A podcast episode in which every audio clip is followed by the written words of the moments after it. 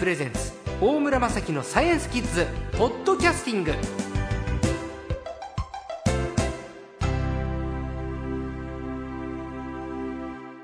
さあ今週の最高はおなじみ科学ジャーナリストの寺門和夫さんです。こんにちは。どうも。寺門さんですからキッズからの質問ですよ、はい。い、きますよ、はい。面白い質問なんだ。埼玉県の七重ちゃん小学校6年生。少し前に小惑星糸川の自転がわずかずつ早まっているという記事を見ました僕知らなかったな。そこで思ったんですが地球にも同じことが起こるんじゃないかということです。もしそうなったら一日が短くなったりするんでしょうかと。今僕ら24時間で生きてますけど、そうですね。20時間になったりとか、うん、そういうことですね。10時間に。うん。ななっちゃうんですか？えーとですね、僕もあのこのニュースあまり知らなかったんですね、ええ。それで調べたんですけど確かに観測すると少し、あのー一日の長さが短くなってるということの報告があったようなんですね。であのもうご存知だと思いますけどあの糸川というのは、えー細長い形してるんですね、はい。まあラッコの形に例えられたりそれからあのピーナッツのあのああいうなんていうんですか細長い形ですね、はい。まああのちっちゃいのね。そうですね。スケートリンクぐらいの大きさしかねうんそうそうあですからあのまあ言ってみればいびつな形なので、あのまあ言ってみれば不自然な回転をしてるので、はい。まああのそういうふうに自転の速度がえー、と短くなるっていうこともあるのかなという感じなんですけどただしこれ実はね一般的に言うとふすごく不不思議なことでね、ええ。あの太陽系のいろんな天体っていうのは他の星からも引力の影響を受けて、えー運動してるんですね。はいでそうするとですね一般的にはだんだんだんだん回転が緩くなってくる遅くなってくるっていうのは普通なんですね。で例えばあの地球もですねあの、まあ、今から40数億年前にあの、えー地球とそれからお月様ですねこれが、まあ、あのできたわけですけれどもその頃っていうのは、えー、と月というのは地球のすぐ近くにあって地球もものすごい速さで回転してて、あの1日のスピードが5時間とか6時間ぐらいだったと言われてるんですよ。え？え？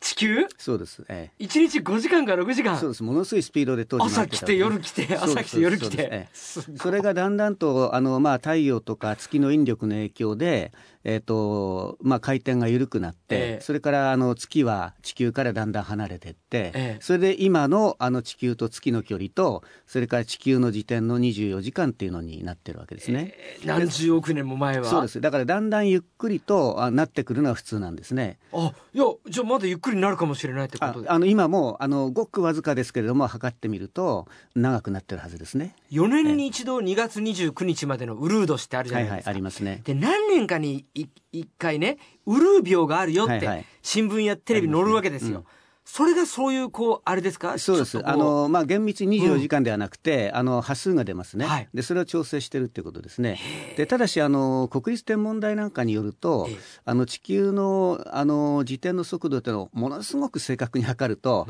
あの多少早まったり緩まったりしてる。あ。それから例えばあの、えーあれですよね。あの地震巨大な地震が起こるはい。とちょっとだけスピードが落ちたりとかいろんなことがあるのであのずーっと一定のスピードであの緩やかになってるってわけではなくて、うん。まあ、それなりにあのわずかずつだけれども速くなったり遅くなったりしながら大きな長い時の流れで言うとだんだんゆっくりしてるというのが、まあ、天体の動きというふうに考えていいんじゃないでしょうかね。そうですか。いやちょっとでも、うん。すごい。ですから、まあ、あのおそらくあの地球のうん。一日の長さっていうのは、うん。えっ、とまあごく長い時間で見るとあの早まるというよりは、うんあのむしろゆっくりになって一日の長さは少しずつ伸びてるというふうに考えていいんじゃないかと思いますね。僕らは24時間っていうのを常識として生活してるんでこれがちょうどいいと思ってたけどそうですね。1日24時間で足りないよっていう声聞くとちょっとゆっくりになると嬉しいかもしれないしそうかもしれませんねで。も1日が5時間6時間時代だったら学校なんて成立しなかったかもしれない大変ですね。ですね。その頃生きてたらね、えーあの今人間に限らずね、地球上の生物ってみんなね、あのいわゆるバイオリズムってありますね、はい。体内時計、はい。あれは基本的にやっぱり24時間なんですよ。ね。だからまあここのところずっと生物はそういうふうにして進化してきたわけですけど、これがやっぱり1日の長さが5時間とか6時間の世界で生物が生きてたらこれ大変なことですよねですよね。ここういう話いいですね。あの、いやー、七重ちゃんの質問から膨らんだななんか、24時間。いや。さあ、千葉県流山市の和馬くん、中学校1年生の男の子。ビッグバンによって宇宙は生まれたと言いますが、それよりも前、この世はどんな感じだったのですか？ビッグバン以外に宇宙誕生の説があったらぜひ聞きたいです。だって全てはビッグバンがスタートだったんですよね。そうですね。その前の話を知りたかった、うん、そうです。あのね、だからあのカズマ君の質問すごいいい質問なんですよ。ねうん今に今のその科学者がね、うん、一番解明したいと思ってる謎なんですねこれがね。ちなみにビッグバンは何年前ですか？えっ、ー、と正確な観測ができて今まで137億年って言われてたのが、うん。はい、正確に測って約1億年伸びてですね今は今から138億年ぐらい前に起こった事件だというふうに言われてますね、はい。うん、でじゃあ139億年ぐらい前の話を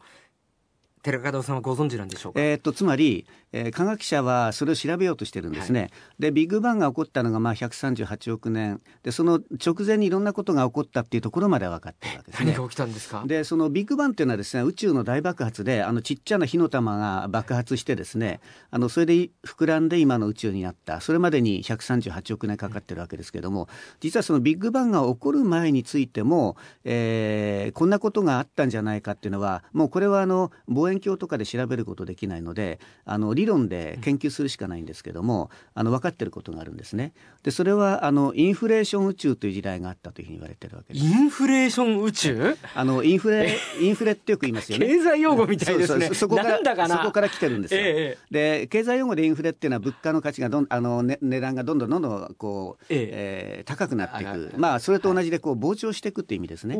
でつまりあの、えー、ビッグバンの前にですね宇宙の本当の種が生まれてそれは小さな小さな種だったんだけれどもそれがあの極端にこう膨らんでいくあのインフレ状態になっていく、うん、そういったあの段階があって、はい、その段階がある段階まで来たところでビッグバンが起こったというふうに言われてるんですね。いわゆる破裂する寸前の空気がプープープープー膨らんで、うん、もう膨張していくイメージ？そうまあそういうふうに考えていただいて、ね、インフレーション宇宙時代であの極端に膨らんでそこで爆発が起こって、そこでビッグバンがあの始まったというふうに考えられてるわけですね。そもそも僕はね宇宙のその空間みたいなものって昔は何だったのかなと思ってるそこがね、あの誰も今わからないところ。つまりあの我々はあの今いるいる宇宙にしかいないわけですね。はい、でその隣の宇宙があるといっても、うん、あの観測の手段がない調べる手段がない、つまりあの我々の宇宙の中でしか通信することはできないわけですね。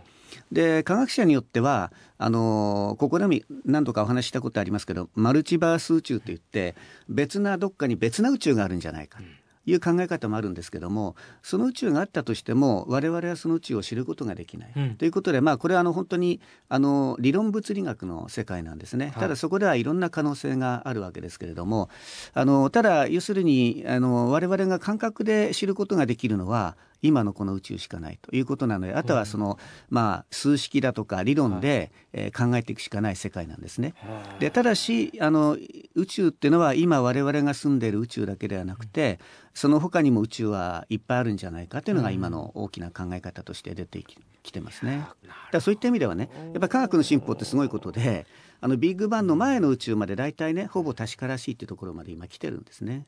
そのやっぱり説得力というかねそういうの大事ですよね。そうですね。あの調べていかないといけないですね。だからね、ねうん、神話にはないやっぱりこう奥行きがある科学やっぱりいいね。ええー、いやキッズたちの質問からおじさんたち熱くなったわ。もう時間だ。次週もよろしくお願いします。わ、はい、かりました。寺門さんでした